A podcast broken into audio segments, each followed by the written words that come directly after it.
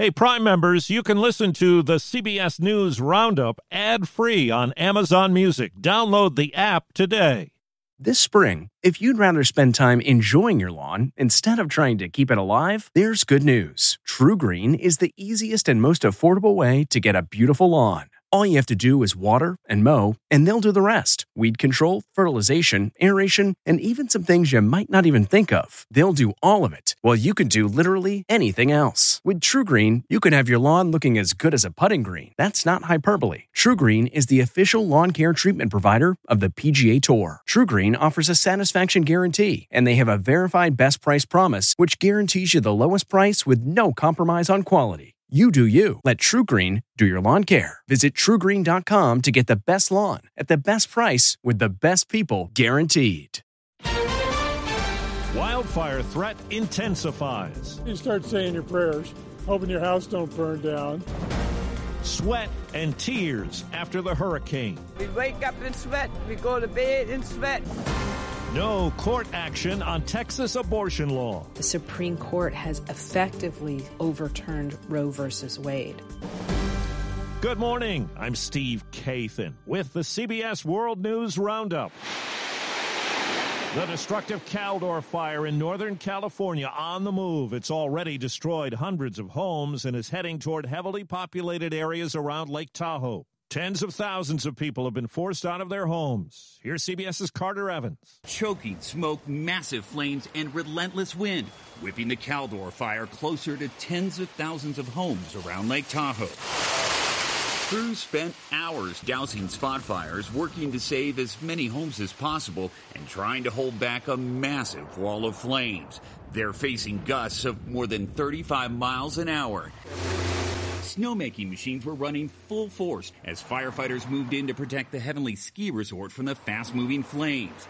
These densely forested areas haven't seen significant wildfires in more than 80 years. This one's really scary. I'm afraid it's going to burn down a jewel of California. Now to the Gulf Coast, where there is fear and uncertainty amid the destruction after Hurricane Ida.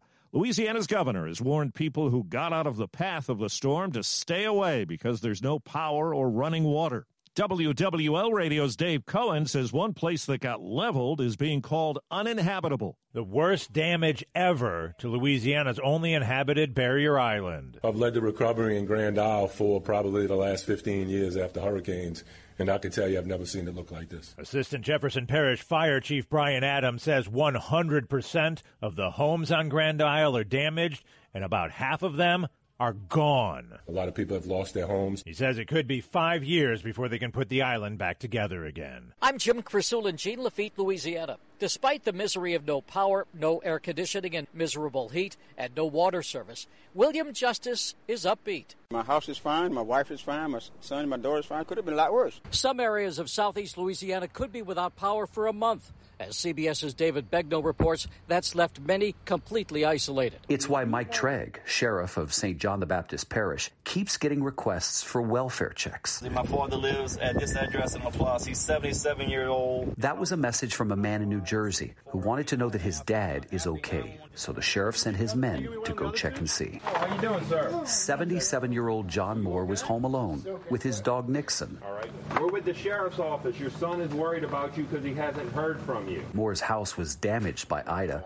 No water, no food, no electricity, and no fuel in his generator. So the officers convinced him it was not safe to stay. We have your father. Your father's fine. We also have the dog. Two electric company workers were killed while restoring power in Alabama, and there's late word power has been restored to part of eastern New Orleans this morning. CBS News meteorologist Jeff Berardelli says what's left of the storm is now drenching the Northeast. We're expecting four to eight inches of very heavy rain from the northern and central Appalachians through places like Maryland, Pennsylvania, into New York City, and also into southern New England. President Biden defends his decision to end America's longest war and labels the effort to get more than 120,000 people out of Afghanistan in the last few weeks an extraordinary success. I was not going to extend this forever war, and I was not extending a forever exit. And he says the U.S. is not done with the ISIS group that killed 13 American service members. CBS's Charlie D'Agata has more on the new reality in Afghanistan. The Taliban says they are now close to announcing a new government, just one or two days away now. But for a country on the verge of collapse, it can't come quickly enough. In fact, between the conflict and a widespread drought, the UN now warns the country is marching towards starvation. And some regions could run out of food within a month. A Texas law banning most abortions took effect at the stroke of midnight, and an emergency appeal to block it has gone unanswered at the nation's highest court. Legal analyst Laurie Levenson. The Supreme Court did not interfere with the new Texas measure that says that there can be no abortions after the six week of pregnancy. They may be signaling they're about ready to overturn the 1973 decision in Roe v. Wade. Texas Governor Greg Abbott's promised to sign a new Republican rewrite of election laws that has now made it through the state legislature. It would end drive through and 24 hour voting and empower partisan poll watchers. State Senator Bryan Hughes says his bill makes it easy to vote and harder to cheat. Anyone who tells you there's no voter fraud in Texas is telling you a very big lie. Democrats call it voter suppression. State Senator Royce West. I don't think history is going to judge what we do here very kindly. Chris Fox for CBS News, Austin. One person rescued 60 miles off the coast of San Diego after the crash of a Navy helicopter. Lieutenant Sam Boyle with the 3rd Fleet says the search is on for five others. Search and rescue operations are ongoing with multiple Coast Guard and Navy air and surface assets. There's word a hospital in Tulsa, Oklahoma hit hard with a COVID case increase, came within hours of running out of oxygen.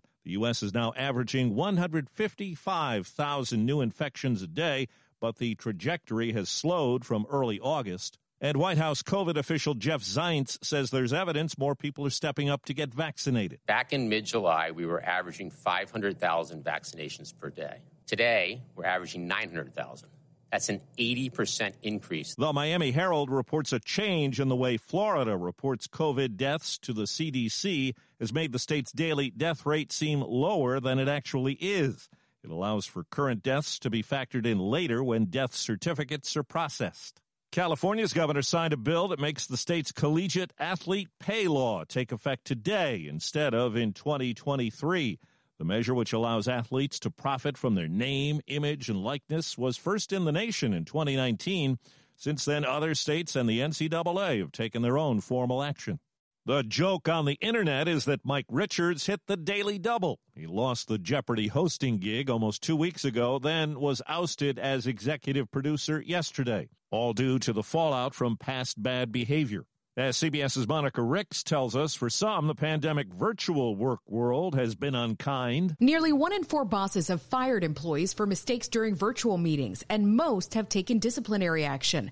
Bloomberg reports a survey says the most common problems range from joining a call late to having a bad internet connection, sharing sensitive information, or not knowing when to mute yourself. Zoom calls picked up during the pandemic. The company now hosts about 300 million calls a day. Amid the job losses on cutdown day, in the NFL, the Players Association is investigating the Jacksonville Jaguars after coach Urban Meyer admitted COVID vaccination decisions played a role in some of the cuts that were made on his team. That's the roundup. I'm Steve Kathan, CBS News.